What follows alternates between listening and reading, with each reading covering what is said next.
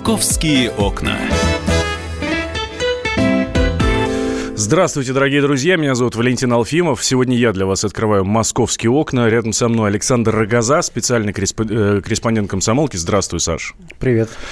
А, итак, э, главная тема дня, ну, не то чтобы этого, а в принципе... Последних дней. Да, последних дней, конечно, а, жутко страшно. Это вот эта вот история с девочкой Маугли. Давайте я вам сейчас напомню, а, что произошло. У меня для вас есть э, небольшой сюжет, и продолжим уже говорить Саша.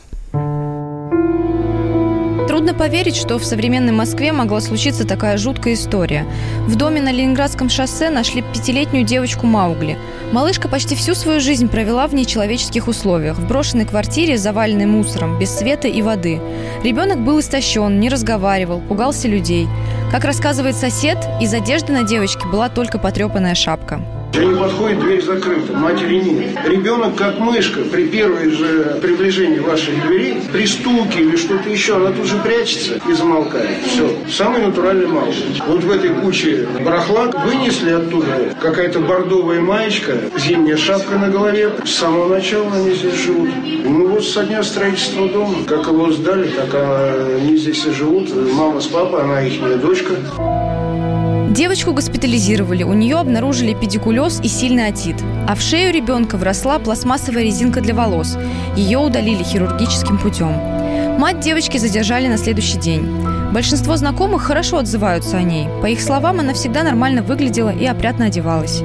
Между тем, некоторые соседи считают, что несколько лет назад у нее могли возникнуть психологические проблемы, возможно, из-за ухода из семьи гражданского мужа.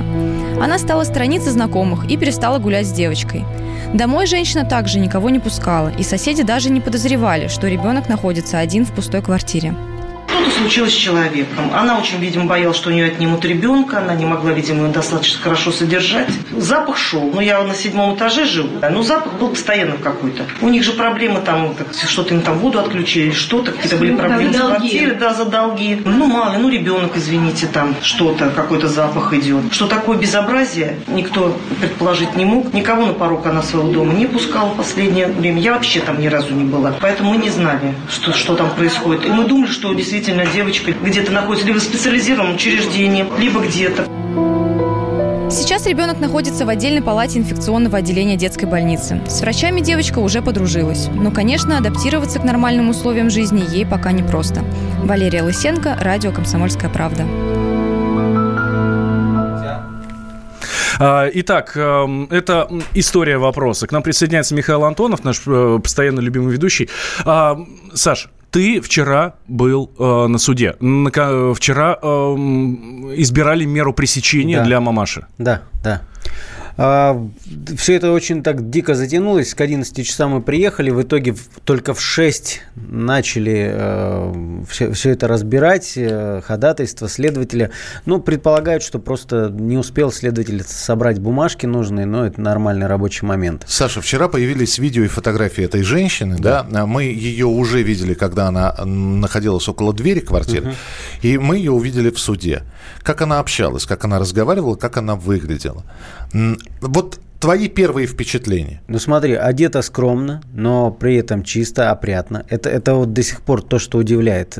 Потому что мы все видели фотографии и видео из квартиры. Там конюшня, гадюшник – это самые мягкие слова, что можно подобрать. Причем она это отрицает. Она отрицает, меня тоже удивило. Она говорит очень-очень, э, понимаешь, очень четко. Она использует слова там типа воочию, ну то есть это, это, это такой… Отнюдь и, и прочее. Ну, ну да, это, это не такой подзаборный какой-то сленг. А, давайте послушаем, как Саша общался э, накануне с матерью девочки Ириной Горащенко. Вот э, какой диалог состоялся.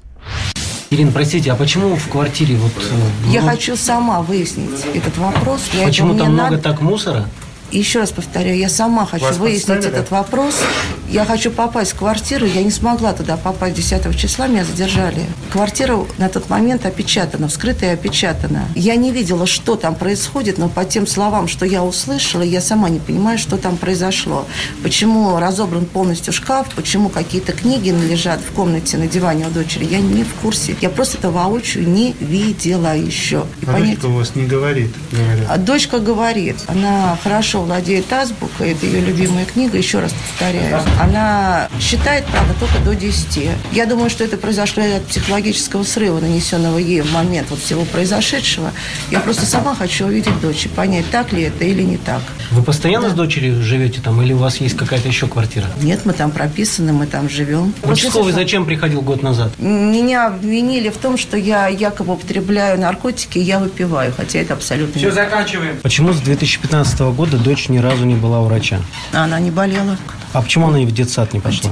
У девочки при рождении был сильный дисбактериоз. И по многим параметрам у нее были отказы от прививок. Кто-то говорит, что у вашей дочери с рождения задержка развития. Она поздно начала говорить. Это да. Вам говорит, не ставили да. инвалидность? Ничего Нет, не ставили инвалидность. А то, что она маленькая, она сама по себе маленькая, она такая с рождения. Абсолютно спокойный голос. Адекватная тетка. Абсолютно правильная, равномерная речь. И никакого волнения, по сути, что произошло что-то а, в одном месте э, голос дрогнул вот в конце вот этого нашей вот этой нашей беседы, когда она говорила о том, что я буду бороться за свою дочь, потому что вот мы два человека друг для друга. Вот голос немного дрогнул, она едва не заплакала. Но в целом вы слышите, то есть это, это, это вроде адекватная речь, но при этом человек э, пропускает мимо какие-то очевидные вещи. А, судя по комментариям на сайте kp.ru, где этот материал есть, многие действительно э, встали на ее сторону в том смысле, что, а может быть, это мусор кто-то действительно накидал там за несколько часов, пока она отсутствовала. А То это вот тот, это... там было, там такое количество мусора, которое можно накидать за несколько часов? Я уж не знаю, там, там, там на пару КАМАЗов, наверное, потому что по колено трехкомнатная квартира в каких-то... Валя, ну, там знаю, за пару часов... Хорошо, если мусор можно накидать за пару часов, то э, вот, это вот, вот этот предмет, вросший в ребенка от грязи, это не пара минут. Вот что говорит Исмаил Османов, главврач детской клинической больницы имени Башляева, где размещена сейчас девочка. Ее состояние ближе к удовлетворительному. Она есть активно, она улыбается, она не пугается людей потихонечку адаптируется. Но, правда, еще воды боится душа и ванны, боится исследований, пока она боится кровати вообще. Не на полу, не на кровати, вот пытается на стульчике заснуть. Менее такая хирургическая манипуляция. Удалили резинку, которая, видимо, под одежду у нее была прилипла, и грязи потом она как-то уже врослась в кожу. Но это не признаки насильственных действий. Она жила в таких санитарных условиях, это все покрылось грязью и срослось с кожей. То есть это на, на протяжении долгого и долгого времени. Смотрите, вот врач говорит о том, что она боится воды. Я на всякий случай напомню, что за гигантские долги у матери ребенка, долги по коммуналке... 600 тысяч 600 тысяч рублей отключены свет, отключен водопровод. А когда полицейские вскрыли в квартиру, дверь в ванную была просто заколочена. Ну, не знаю, может, ребенок, чтобы туда не лез, не знаю, по какой причине. Может быть, потому что там уже... Подожди, э, извините, ва- ванна и туалет это раздельные? Или они с... Я, с... я, я не знаю, не помню. Но, в, в общем, сану, сан, санузл, э, санузловая вот эта часть, она была полностью заколочена. Просто заколочена. Да, то я есть прошу я про... не знаю, как они мылись, как... А как, как оправлять естественные потребности? Ну, понимаешь, человек, который вот был в квартире, он но я не буду говорить подробности, но там все в экскрементах. То есть запах не только от мусора, но и из-за этого. Запах, на который жаловались соседи много раз. При этом интересный момент. А, мы же видели ее в суде. У нас фотографии на сайте. Саш, ты ее видел? Она же опрятно одета. Поэтому я и от задал ей воняет? вопрос. Вы живете с дочкой, потому что была версия о том, что, может быть, она ходит, э, ну, живет с каким-то мужичком неподалеку, а дочку только навещает и скрывает, может быть, дочку от этого мужика. Поэтому я у нее и спросил, видишь, она опровергает эту, эти слова, что нет, мы живем вместе. Ну, не знаю, я, и вот в этом я и не очень верю. Я сейчас буду очень аккуратно слова подбирать. Эта женщина выглядит как психически нестабильный человек. Ну, то есть, есть ли такие моменты, которые указывают на то, что есть душевная болезнь? Ну, я вот не специалист, но я у, понимаю, у, да. у меня возникают такие, возникают такие мысли, потому что она а, а, отвергает очевидные вещи. Может быть, она действительно не замечает этот мусор. То есть, она, как, как жили они несколько лет, обрастая этим мусором, ей кажется, ну, ну там, может, фантик валяется где-то в углу у нас, а на самом деле это такая куча непонятно чего. Интересно, что соседи, которые ее знают, которые с ней общаются, которые с ней живут в одном доме, которые приглашают ее к себе домой, потому что она была очень ну, такой серьезной активисткой по дому, э, соседи, они отзываются совершенно нормально, совершенно адекватно. А вот что говорит психиатр Дмитрий Клевцов. Давайте послушаем прежде всего, да, то есть это какое-то может быть тяжелое расстройство личности. Дальше, это может быть даже и шизофрения. Например, человек увлечен какой-то бредовой идеей, то э, все остальное как бы уходит на второй план, и человек не занимается ничем. Ни собой, ни квартирой, то есть он и одет неряшливо, и плохо пахнет, и не моется. Такая, конечно, какая-то небрежность, она а, прежде всего говорит о том, что человек сосредоточен на какой-то своей внутренней идее. То есть это может быть и сверхценная какая-то идея, да, то есть не достигает уровня бреда, бреда, а может быть и бредовая какая-то идея. Или человек, допустим, слышит голоса какие-то, да, и ему вообще не до, не до чего, да, то есть он с этими постоянными голосами говорит, э, это опять фокусирует его на себе. И человек все запускает, все остальное. Или если у него наоборот какая-то сверхценная идея, связанная со страхом, скажем так, бедности, да, то он э, тащит весь этот мусор вообще к себе в квартиру тогда. То есть ему кажется, что он очень беден, и он от этого может там, скажем, погибнуть, умереть от голода, да, и он ходит, он в помоек тащит. окна.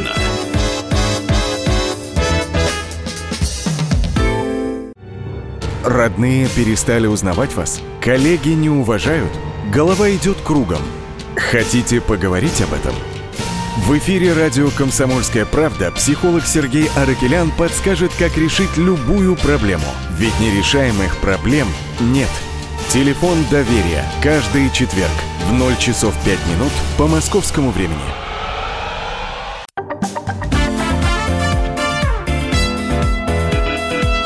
Московские окна. История с девочкой Маугли, так ее прозвали в средствах массовой информации. Девочка обнаружена была в квартире на Ленинградском шоссе. Это окраина города, несмотря на то, что Ленинградское шоссе, оно длинное и вплоть до центра Москвы идет. А это все-таки произошло в доме на окраине города. Ребенок в трехкомнатной в захламленной квартире был найден а, в состоянии истощенном. А, что происходило, как происходило, довольно сложно сейчас рассказать. Вернее, рассказываем мы вам, а вот довольно сложно понять, что же это было было на самом деле. У нас Александр Рогоза в студии. Я еще раз быстро напомню. Понимаете, очень неоднозначная история вот в каком отношении.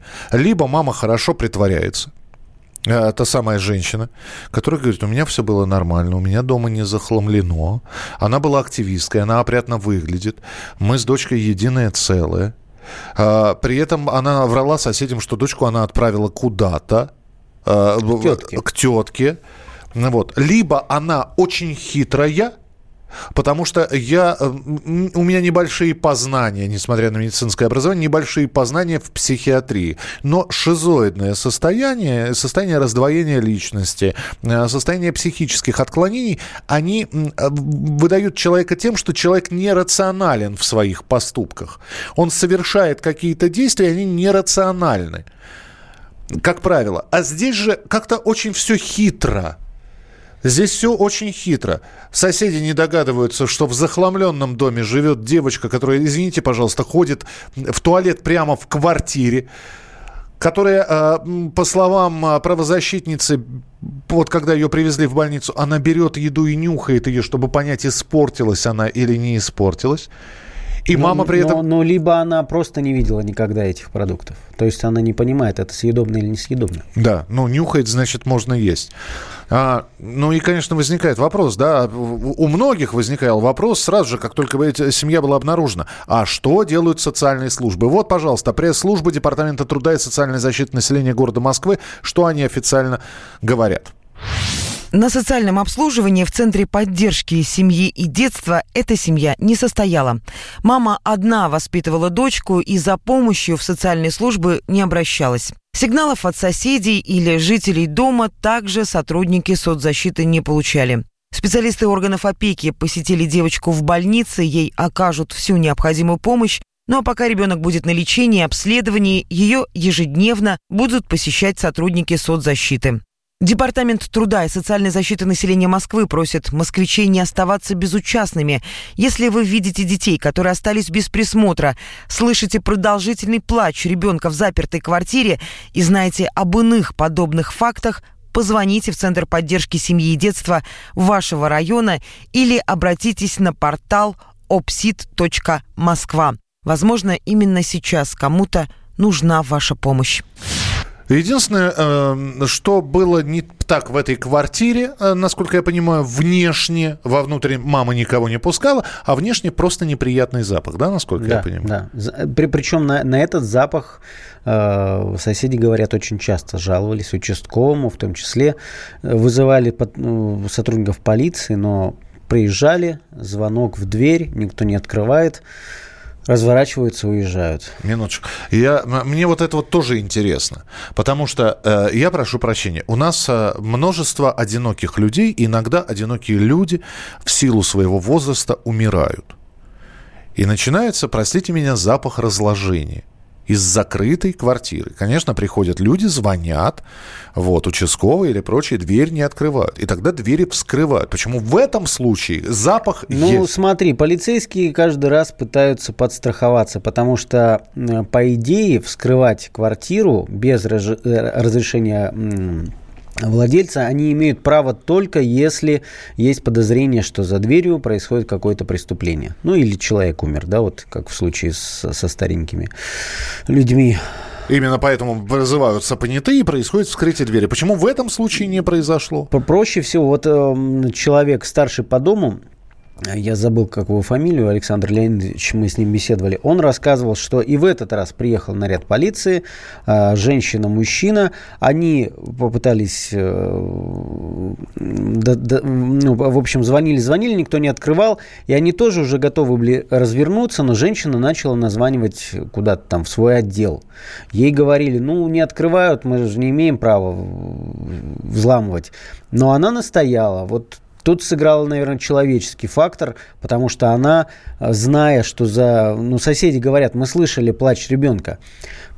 Она вот по-человечески решилась все-таки вызвать МЧС и довести все до конца, чтобы дверь вскрыли. Мы позвонили старшему преподавателю Российской Академии Народного Хозяйства и Госслужбы Андрею Некрасову, он адвокат еще, э, и спросили, а могут ли соседи, ну вот идет стойкий запах, неприятный запах, да, и жаловаться, и куда жаловаться. Э, и вот что Андрей Некрасов нам ответил. В том случае, если соседям, собственникам или нанимателям соседних э, жилых помещений, квартир.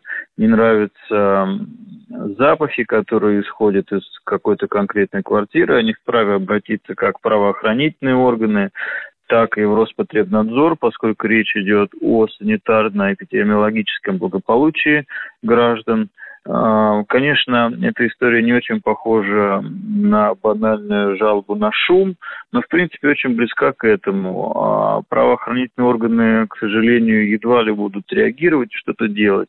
Но Роспотребнадзор, его санэпид-служба, э, может и должна отреагировать, э, произвести соответствующий замер во всяком случае, вот э, того запаха неприятного, которым идет и на наличие предельно допустимых концентраций в этом запахе вредных веществ. А, после этого уже можно вести речь действительно о проникновении в это помещение при помощи спецслужб, в том числе а, МЧС, а, и о каких-то санкциях в отношении собственника такого жилого помещения. Итак, друзья, мы продолжаем. Очень многие спрашивают, а куда смотрело государство, куда смотрят органы социальной защиты и прочее, прочее. Я напомню, что да, действительно, а, периодически а, интересуются здоровьем новорожденного ребенка, там вплоть до полуторалетнего возраста, да, и из поликлиники. Далее ребенок вырастает. Ну, ну либо дети, которые стоят на каком-то учете. Либо Инвалиды, дети, да. например. Дальше совершенно непонятная ситуация ситуация. А почему не звонили врачи, да? Почему ребенка не показывали в поликлинику? Саша вчера с матерью общался. Потому что она не болела. Угу. Почему не делали прививок? Потому что у нее дисбактериоз. Почему не ходили в детский сад? Ну вот не ходили и все. И действительно получается, что после двухлетнего возраста, в общем-то, государство, и э, если жалоб нет, то семья растет сама по себе. У нас на прямой связи Юлия Зимова, член Общественной палаты России, э, Российской Федерации и Московской области по поддержке семьи, детей и материнства. Юлия Константиновна, здравствуйте. Здравствуйте. Вот э, государство все-таки присматривает за ребенком или э, все-таки это обязанность родителей? Вы знаете, вы вот сейчас сказали после двух лет. Я вам скажу, что сразу же у нас, у меня, например, ребенка никто не смотрел и до двух лет. То есть ко мне один раз пришла сестра патронатное, и все. А-а. То есть, ну, если сам ты не ходишь, то к тебе никто и не придет, если нет никаких вопросов. Смотрите, э, вообще была когда-то в какой-то момент идея создания э, системы, при которой э, мы понимаем, какое количество детей у нас родилось, сколько из них пошли в детский сад, сколько из них пошли в школу, в институт и так далее. Но это на настоящий момент не реализовано, да, и тому есть, ну, самые разные, на самом деле, причины. Не знаю, нужно ли это сейчас или не нужно, об этом сейчас тоже будут разные дискуссии, но по большому счету действительно это правда. Если э, ребенок не стоит нигде и неоткуда поступить сигналом, да, каким-то тревожным. Потому что сейчас, если есть какие-то проблемы и что-то происходит в семье, то обычно сигнализирует или детский сад, или школа, или там поликлиника, или соседи. Вот в данном случае это были соседи. Ну, смотрите, год назад история, когда соседи написали на нее же, на эту маму, э, заявление, жалобу, что она якобы выпивает и не следит за ребенком. Приходил участковый, как уверяет женщина, беседовал даже с самой девочкой. Ну, неужели он не мог вот вместо в данном случае органов опеки оценить э, ситуацию в доме, что это антисанитария полная. То есть э, знаете, тут явно был какой-то сбой. Ну, нет, здесь э, вполне возможно, что была, была абсолютно нормальная семья, и в какой-то момент случился, случилось что-то. Может быть, это какое-то психическое заболевание. Оно произошло, там, например, там, полгода назад. Да? То есть мы же сами не знаем, когда и что произошло. Поэтому здесь очень сложно. Но э, в любом случае на любые сигналы реагируют, даже на анонимные, и опека, и участковые, и все. То есть мы же сами видим, что здесь была какая-то реакция. Вопрос, ну, может быть, там в, в тот момент еще все было нормально. Угу. А, с... возможно. Да, а, спасибо большое, что были у нас в прямом эфире. Юлия Зимова, член Общественной палаты России и Московской области по поддержке семьи, детей и материнства. Ну что, девочка остается в больнице, мама под арестом до до 10 мая. А, до 10 мая? Ну, а параллельно Следственный комитет проводит свою проверку, то есть вот и участковый, и местная больница, и органы опеки, несмотря на их официальные комментарии, э, их деятельность проверяется, и сейчас точно выясняют, кто мог, э, кто получал жалобы, кто должен был на них реагировать. Психиатрическая экспертиза назначена женщине? Пока еще нет, но, конечно же, это будет э, но, сразу, резу... да. но так как у нас есть врачебная тайна, результаты мы вряд ли узнаем, да? Нет, но нам, в, в, я думаю, озвучат в целом. То есть, э, и мы если заболевание у женщин. Если заболевание, она, э, естественно, будет освобождена от административной уголовной ответственности и отправлена на лечение, и это, наверное, будет единственное, что мы узнаем. Но э, сама девочка находится сейчас, э, насколько я понимаю, в больнице, да? да. А дальше-то что? Ну, хорошо. Но сейчас с ней будут работать психологи, узкие специалисты, которые будут учить ее как-то вот социализироваться, а дальше, скорее всего, все-таки все-таки лишение родительских прав. А родственники и... есть? Известно Родственников ли? нет. Родственников нет. По крайней мере, со стороны матери нет. Может быть, отец найдется, но он до этого момента не, не горел желанием участвовать в судьбе ребенка. Единственное, что о нем известно, что он с Украины, насколько я понимаю, и сидел. Мы продолжим через несколько минут. Программа «Московские окна». Оставайтесь с нами на радио «Комсомольская правда». Впереди много интересного. «Московские окна».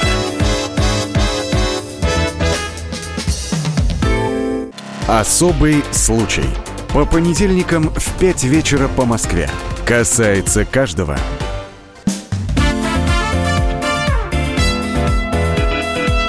«Московские окна».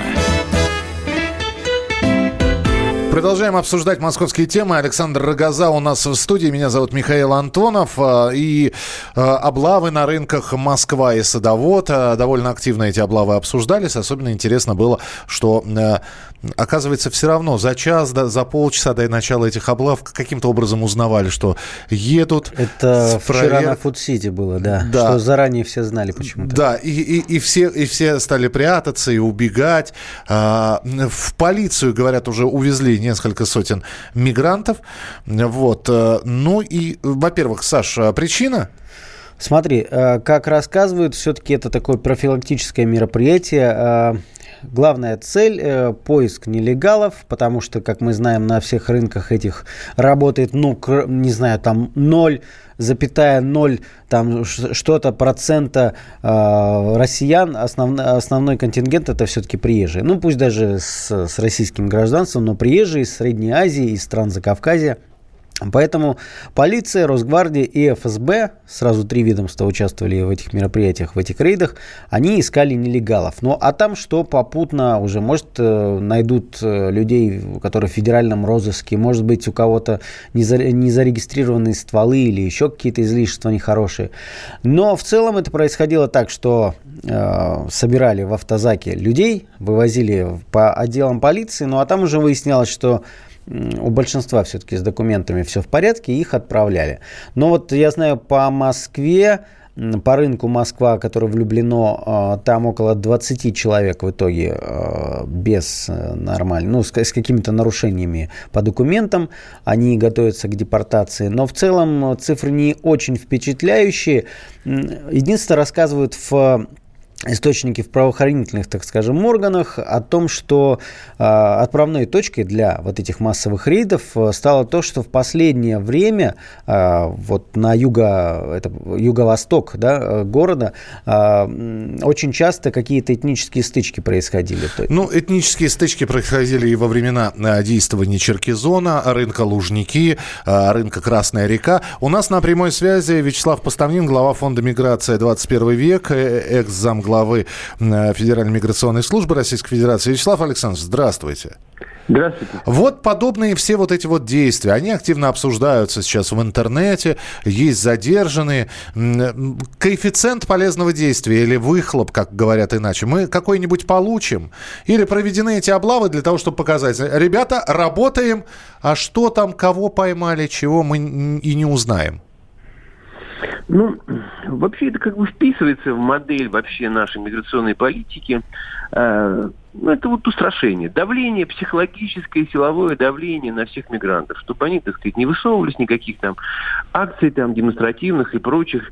Вот. Э, ну, и тем самым мы добиваемся результата. Вроде бы э, визуально у нас как бы никак на, запад, на в Западной Европе, да, никаких, так сказать, миграционных кризисов вроде бы. Это вот Э, с этой стороны вроде бы как результат есть. Но с другой стороны, мне кажется, здесь есть негативный момент. То есть мы вот прессуем их и тем самым как бы создаем такой параллельный мир. Он достаточно структурирован, вот, и он мобилизован уже. Почему вот эти вот стычки постоянно бывают, уже сопротивление какое-то оказывается, вплоть, вплоть до вооруженного, да? Это говорит о том, что мы формируем там определенную такую структуру, которая в любой момент может мобилизоваться и дать отпор и в какой-то момент, вот если, так сказать, будут какие-то у нас кризисные явления в стране, мне кажется, это очень неприятный будет момент. Но Я... подождите, ведь э, при любой системе, даже при очень мягкой, когда к мигрантам относятся, ну, разве что пряники не раздают на улице, а э, этот параллельный мир создается, и он не менее структурирован и не менее агрессивен, так скажем. Ну, да, я с вами согласен. Да, вот эта проблема, она, собственно, мировая проблема. С одной стороны, этот процесс объективный, то есть миграции, да, и никуда от него не денешься. Нет еще ни одной страны, которая могла бы там заградить вот этих процессов, да. А с другой стороны, как быть, там, адаптация, интеграция, слишком такие мощные потоки, они очень э, многочисленные. И их адаптировать, интегрировать достаточно сложно. Вот и очень сложная и кропотливая работа. Мы в этом направлении вообще не делаем. Ну, кстати говоря, вот Франция за это дело поплатилась сильно.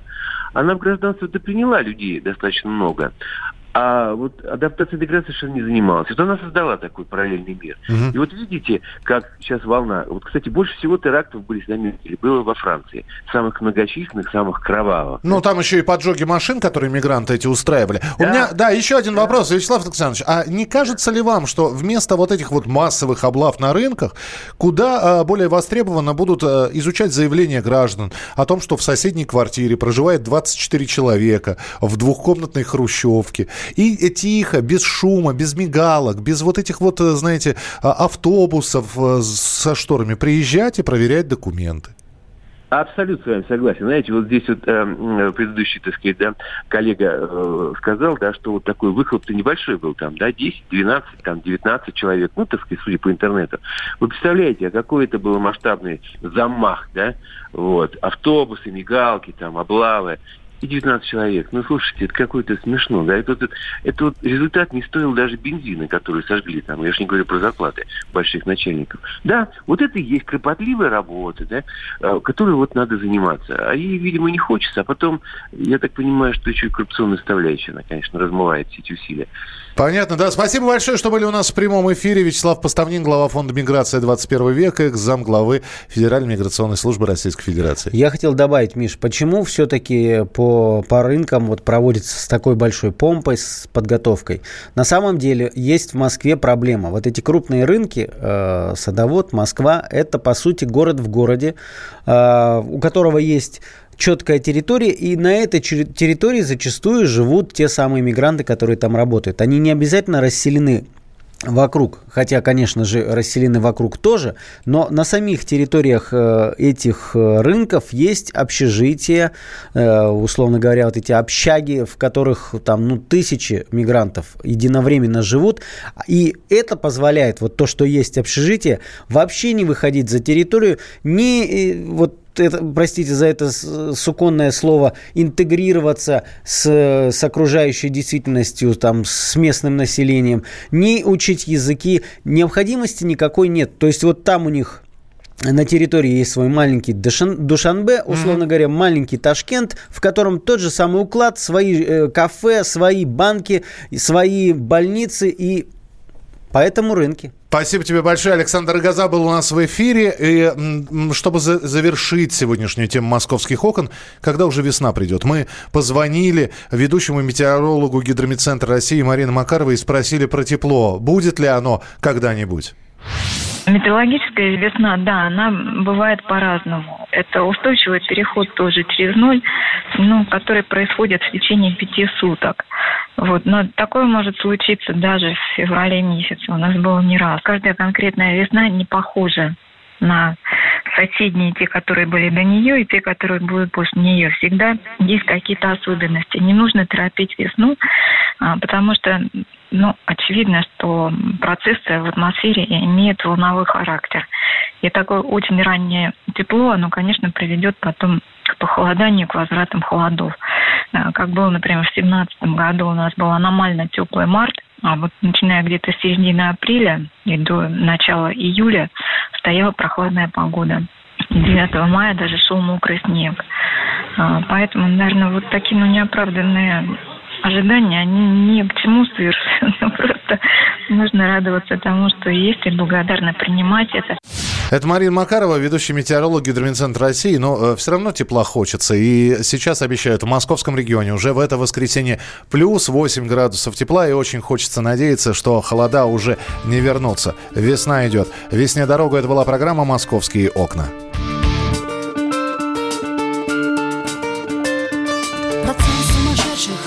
Квартире увеличится Если ты не придешь, и весна не весна. Если ты позабыла свой город, дожди Этот садик, дом в коммунальной квартире. Садом и Гамора, кошки рожают Дети орут и посуды гремят. Соседские монстры курят, курят и счастье пьют Весна, весна идет, весне дорогу Весна, весна идет,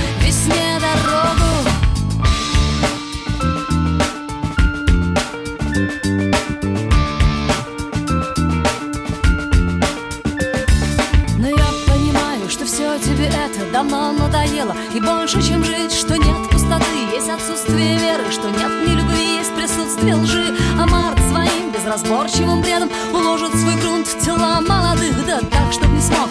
Реаниматор в искусстве своем Сам себя превзойти. Весна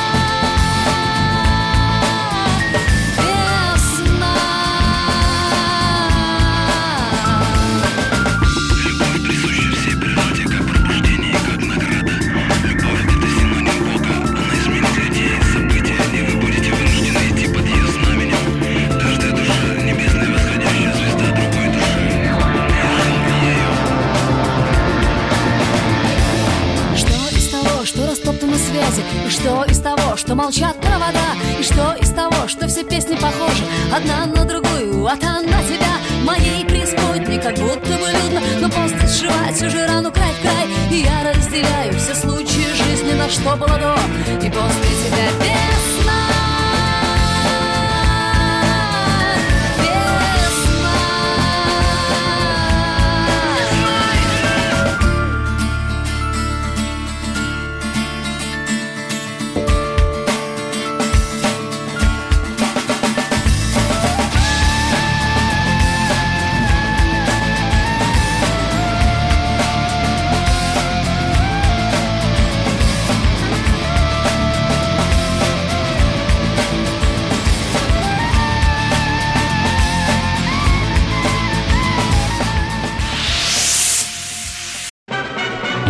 Магеллан прошел вокруг света за три года, его знает весь мир. Фок и паспорту потратили 80 дней, и про них написали книгу.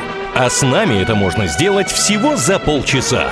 Знаменитые путешественники в прямом эфире расскажут, где побывали, что увидели и через что пришлось пройти, проехать, проплыть и пролететь. Совместный проект «Радио Комсомольская правда» и Русского географического общества «Клуб знаменитых путешественников». Отправление каждый четверг в 12.05 по Москве.